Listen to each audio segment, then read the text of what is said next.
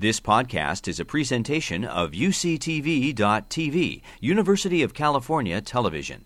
Like what you learn? Help others discover UCTV podcasts by leaving a comment or rating in iTunes. Dr. Topol, as you all know, is the director of the Scripps uh, Translational Institute right here. And we've had the pleasure of speaking before, but I hope you've all had the pleasure of reading his Creative Destruction of Medicine uh, which the best reader I might ever have met came up right before this session and asked him to autograph, saying it had changed her life. Are you able to see the panoply of post its in this book or how many colors there are? You can tell exactly how much it changed her life by the amount of time she spent reading this. And I now want to reread it and I advise you all to go to theatlantic.com and look at a very long Q&A we ran on the occasion of the publication of this book by David Ewing Duncan, Duncan last uh, February, I think, uh, in 2012, which is just terrific. But I also asked not only for the Wild Sox, which I didn't get the memo about, but I know that Eric had gizmos. And I, I said very anxiously when, when we arrived, Did you bring any of your gizmos? And he said, Yes, yes. So here he has them. So I'm going to ask you to explain them because they provide such an accessible and visual way into a lot of your ideas. What is that on your thumb? I think I can guess, but tell us. Well, okay, so it's about digitizing human beings, which is what the big change is. Mm-hmm. And that could be sequencing, could be scanning it could be the sensors, which what this is. You make it sound inhuman and menacing, whereas you advocate it. Yeah. Well, the point is that you can now measure anything. Uh, most of this all going to your smartphone. Here's now, of course, the iWatches and all these watches are coming about. This is a not exactly a fashion statement watch. I've only seen one uh, Google Glass tonight, by the way. I, I did see whole, one. I thought the whole room would be full. I did see one. Uh, there's a fellow walking around with them. Uh, I was telling my wife earlier that uh, at some places, they're known as uh, glass holes. Um, but um, at any rate, so um, no offense, by the way, to that fella. Um, so um, you know the wearables they got to fit in, you know, and so this wearable fits in because this is. But you know, uh, with a blink of his eye, he can say something so destructive about you and send it out around. The you say, "Okay, glass, destroy that guy," and he probably would happen, you know. Blink of an eye. Yeah, it's amazing. So this particular one uh, measures all your vital signs. This is basically so you don't have to be in the hospital. You just get uh, this is heart rate and heart rhythm. You can get just by pressing on blood pressure, um, respiratory rate, oxygen in the blood, and uh, temperature. So it has all the vital signs. In fact, because it has the oxygen level in the blood, it even has something beyond what are the normal vital signs, and it gets it continuously beat to beat of the heart. And that's just one thing that we can do today. Are you uploading that now anywhere? Yeah. Well, it's all, it's all actually archived right in this mini computer. Right. But it can be sent to your phone or it could be sent to a, a hospital, any, anywhere you want it to go. But that's not something that we can go and buy tomorrow or get prescribed, is well, it? it's, it's right now it's for the hospital setting. That is, you know, the, the regular rooms in the hospital that you normally would have a nurse come once a shift to do the vital signs. This is a much more. Just when you finally have succeeded in going to sleep. Right. Oh, always. At that very always. moment. exactly. But the point, as you know, most crashes in the hospital occur in between those once uh, a, a shift uh, visit. So that's what this is for now. But there are devices like this that are going to be truly the size of a watch for people. Uh, you know, they're being worked on now with the same type of uh, definition of vital signs that will be used uh, in any setting, you know, on the go. But did you bring anything that cases that goes around an iPhone? Oh yeah. Oh, okay, gosh. okay, okay. Oh. Yeah, all right. Oh, yeah. I, I, asked. I was getting a little worried because this is something where the last time I saw him, I mean, you couldn't, you he wouldn't keep that in his pocket. Yeah. So, show us what the case is and what it can do. Well, this is just one of. This is actually is available for uh, consumers today. Right now. Right. And there's two different kinds. This is just one of them. Uh, and uh, what's great about this is not only you can get the cardiogram, which I can do now. Uh, you want to do your cardiogram? I don't, but thank you very oh, much. You, are you worried about it? Or? I just. Okay. So anyway, you just I, put your, I'm going to find out I'm Neanderthal and worse. you put your fingers on the sensors, and then uh, Show us the sensors from the back because they're very unobtrusive, but they're, they're Yeah. they do cover the whole width And, of the phone. and there's a much smaller version that's just the size of the sensor, like a credit card you can put in your Uh-huh. Right. wallet or, or your purse. So then you put your fingers on, it makes a circuit with your heart, Mm-hmm. and then it gets your cardiogram, and it gets a really good quality cardiogram after, after the first few beats. You see my heart rate is 57, but it's more important that it's in sinus rhythm. So um, that's really important because then uh, people don't have to go to the emergency room. Uh, they don't have to go for an urgent clinic appointment. They can just put their fingers on the phone. And what's nice about it now is it has a computer reading of your cardiogram. And you get a text immediately saying it's normal or atrial fibrillation or whatever it is. When you say you, though, the person it's useful for is the doctor, is it not? So it's, no, it's, uh, no. I- I'm now getting emails from patients telling me the diagnosis of their rhythm before I even have seen anything. So then they know something's going on. So I, I got an email recently. I'm an atrial fibrillation. This is in the subject line. Now what do I do? You know. So that that's so one of the points of your book is the shockingly high rate of doctors in a survey was at 69% who really weren't comfortable using email or communicating with their patients by email and you just want to scream at them.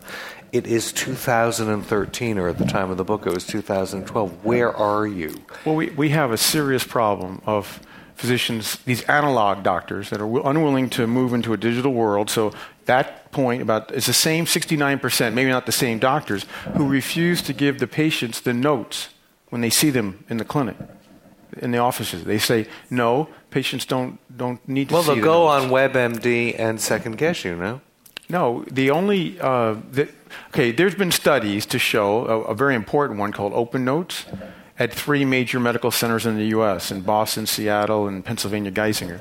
And what it showed was that these physicians they went into it not wanting to give the patients the notes. Now every patient gets their uh, clinic notes immediately after the visit, and the patients, of course, love it. But the whole thing was predicated by, oh, if the patient gets the note they may get very upset with the things that I wrote, said. Like, for example, I, I wrote SOB. And uh, I was really trying to say they're not short of breath. And of course, the patient might think something else. So, this is a real problem. This is a real problem. But what was that masking? What was the real insecurity, do you think? Well, I think uh, what it, the, it belies, a, belies a much deeper problem, which is unwillingness to let go. That's what this is all about. It is a very um, deep-seated paternalism about doctor knows best, and um, you know it's really like um, the uh, 1400s and the high priests before the printing press. The same kind of thing with the information. And so that information has been all in the domain of, of doctors. And it's basically going to be unplugged. Unplugged medicine, it means it's, it's leaving the doctor's authority. It's going right to the phone, right to the tablet. And whether that's a sequence or whether that's, we can talk about scanning, all this stuff is going away from the doctor's control. And it's very hard for physicians, especially older ones, to accept this radical change. But do you feel compelled? Will you immediately say to this patient who says, I'm an AFib, now what? Will you say, here's what? Or will you say, hey, hey, show me the data. What do you mean? Yeah. Right. So You will, right? Yeah, so the, the key here is we're not going to get some some have said, well, we don't need so many doctors anymore. That's really I think the wrong conclusion. But what we do need is a need is a morphed model so that we have a partnership that's different. So the doctor is who you go to for uh, consultation advice because that doctor has all this experience and wisdom and judgment. So that the atrial fibrillation, okay, you got the diagnosis. You can do that without me, but you need guidance for what to do now that you finally have found out what is going on with your heart and for that for that uh, particular symptom. But it's not just the doctor wanting to be the zealous guardian of the information and keep that kind of medieval guild preserved. It's also the idea that they want to be the guardian of the procedures. And Oh, yes. one of Oh, the things that this iPhone can do is perform an echocardiogram, and you say that that is. Are, are you about to perform an echocardiogram? What, would you like to have one of those? I really wouldn't, but thank you. It's too invasive. Okay, so, so, um, revealing. I, I, I, this is actually pretty striking because it isn't. Uh, there is one that is a cell phone. This one isn't function as a phone, Mm-hmm. but it can. This transducer that collects the ultrasound signal can get plugged into a regular smartphone. Right now, it's as a, a device and I like see this. from the GE logo, I assume it is branded and in production now. No, this is out there, eh, but you know what? Not too many physicians use this in the U.S. It's really big in places like Brazil, India, China, but not in the U.S. Is that because in the U.S. there's much more expensive equipment that carries with it a, pr- a billable procedure code? Uh, well, you got that right about the procedure code. So, um, okay, you're not. I don't know. What would you guess is the number of ultrasound studies done in the United States each year? I, I couldn't. 125 million. Okay? It- almost the indication is presence of a heart. Okay? An appointment to see a doc- health insurance. Well, if you're in the hospital, you're going to get an echocardiogram, and if you if you have any abdominal discomfort, you're going to get an echo, you're an ultrasound of it. You're going, and of course, uh, women who are pregnant are getting ultrasounds all the time. So, 125 million. The average charge is about six or seven hundred dollars. We're talking about a hundred billion dollars. Okay? Now, this device is the modern stethoscope. What we have, the icon of medicine, is the stethoscope. It's been around for almost 200 years. It isn't any scope. It doesn't look into anything. So it's, it's a joke. It's a relic. It needs to be put aside, but it's the icon of medicine. So we have a little problem. Now, um, the Or places. the Stetha Club. We need Stetha Club. We need a Neanderthal Stetha. Club. I like that. We need a Stetha Club. So basically, you have this device that you just pop open, and you can put a little gel on the on the um, transducer, and you're ready to go to look at whatever part of the body. Now, I was pretty excited to find out um, uh, recently that two things to tell you. One is in Minnesota, a health system is training all their primary care docs to do head to toe ultrasound for their patients, primary care docs. And then the other thing, which is pretty exciting, is that um, at medical schools, instead of giving out a stethoscope, which they used to do, a few of them now are giving a real stethoscope, not a stethophone, to their med students the first day. But then one other thing that's really uh, quite exciting is that in uh, Ghana and in um, uh, India, midwives went for training for one day. Midwives, one day, how to use this, and they were told, okay, you need to diagnose five things, like placenta previa, cord around the neck, because of these five things, if you see them, then you need to get this woman a high risk to a, a real hospital.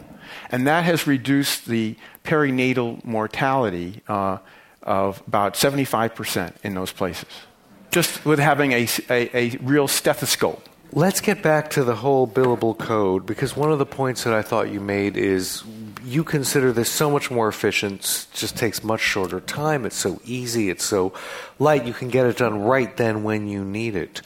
But doctors will be losing their fee for that service. There you go. And the overhead of their office And the hospital. and, and, and the hospital they're required to, and you have that great phrase that i don't know how i'd never heard of it is that doctors are, are made to look at the system makes them look at their patients as the atm It's a medicine by the yard. right by That's the another way to put it. and Yeah. by the procedure so i Yeah. assume by this exciting is it minnesota that was showing the the the, the, the uh, head to toe scans how everybody can do it As- As part of the exam, no charge. Is this not because they're working uh, toward a wellness and healthcare, a managed care model as opposed to fee for service? Right. And what is the Affordable Care Act going to do? And, and how can these um, devices help with going away from the fee from service model? Well, they're a start. The problem is that the Affordable Care Act is in a different orbit than all this stuff. This is a lot of innovative stuff, and you know we haven't gotten into sequencing and, and all the things you can do with that. But basically, the reason why it's so different is the Affordable Care Act is essentially about access, uh, insurance, mandate exchanges, and so yeah, there's a little bit about be more accountable but it doesn't have the impetus to drive this. And so that's why I give credit to health systems that are trying to take that initiative. Not many of them are doing bold things like that.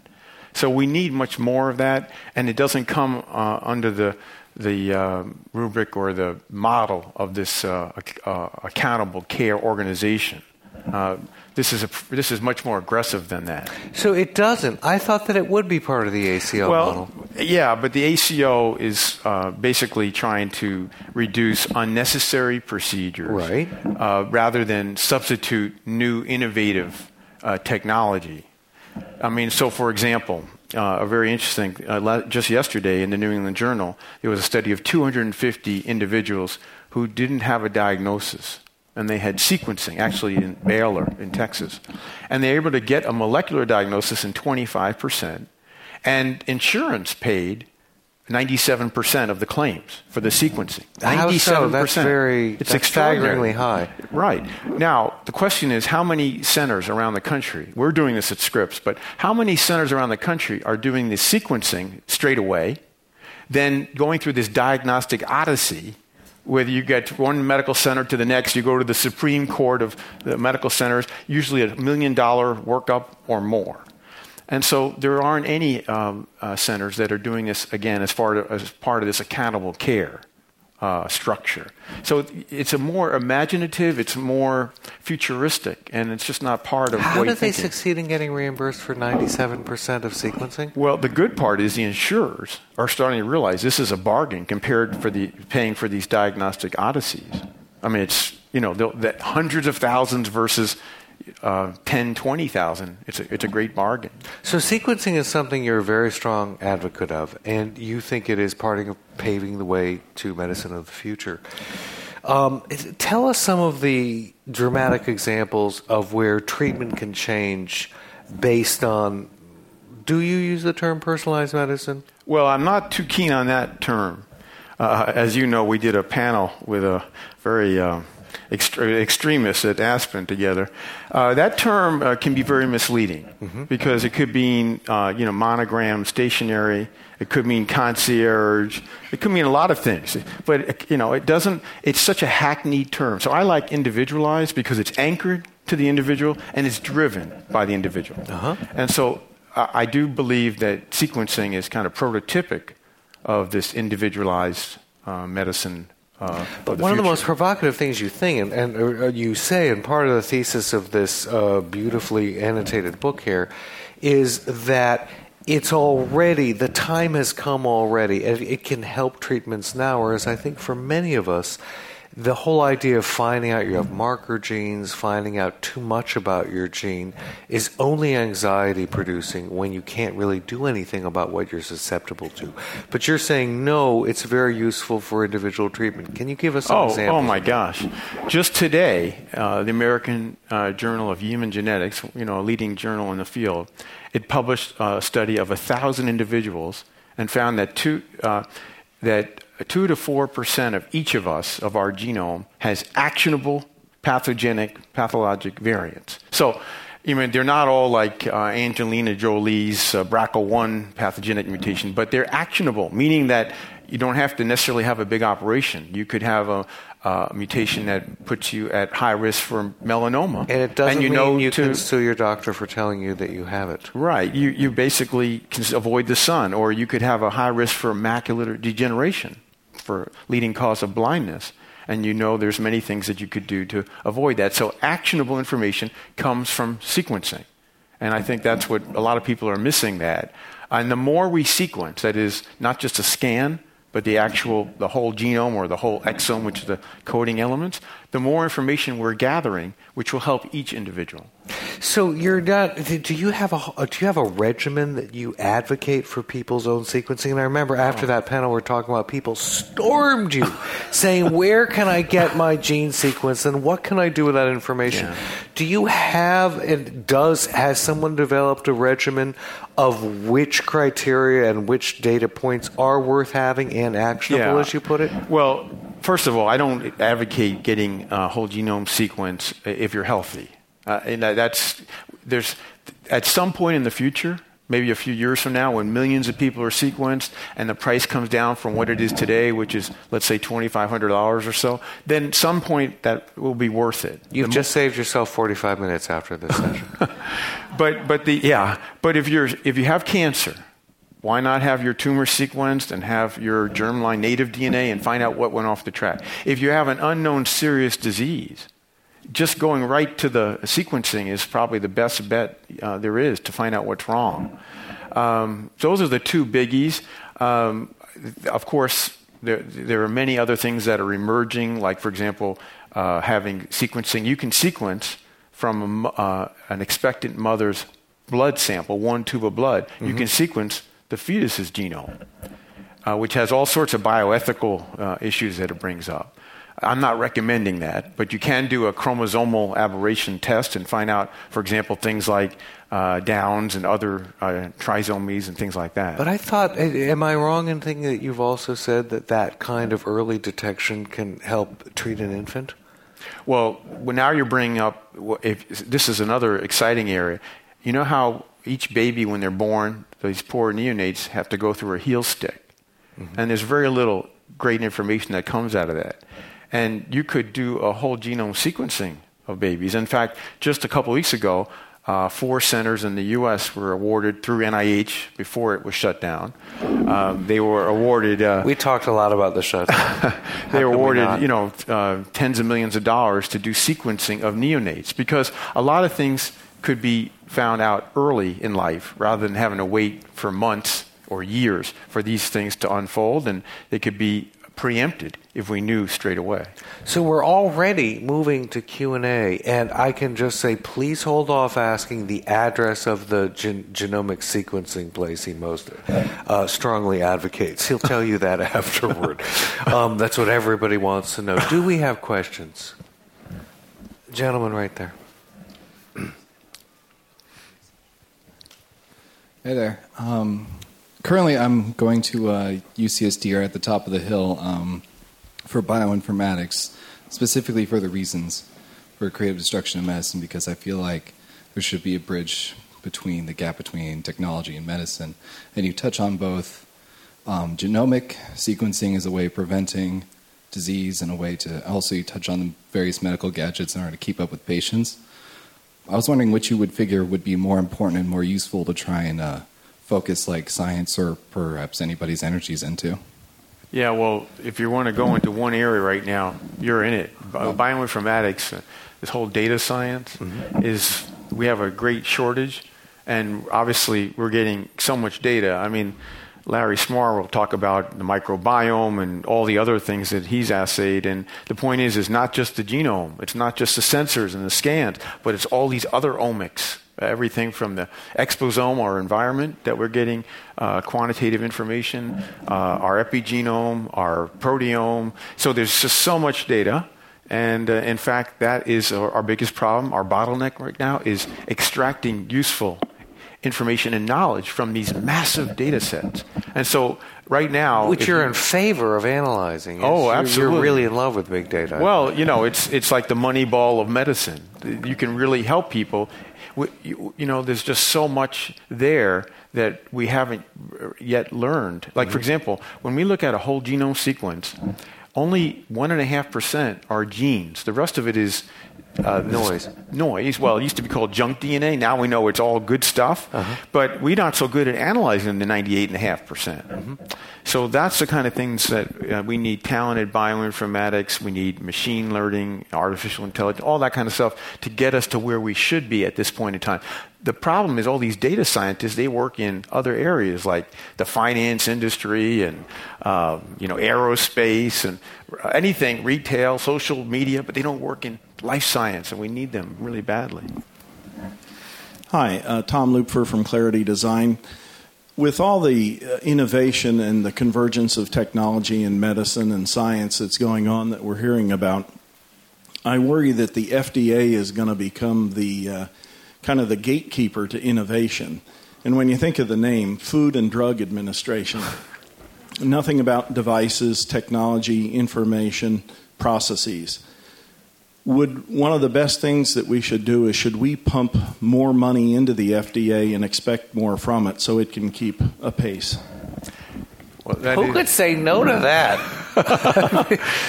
well, it's a great point, uh, but we had some really bright uh, light stuff come out of the FDA last week on this topic because they made a ruling about how they're going to regulate mobile devices, smartphone apps, the hardware that connects to the smartphone uh, like the ECG, or the apps. And the great part is they're, they're basically not going to regulate uh, most of it.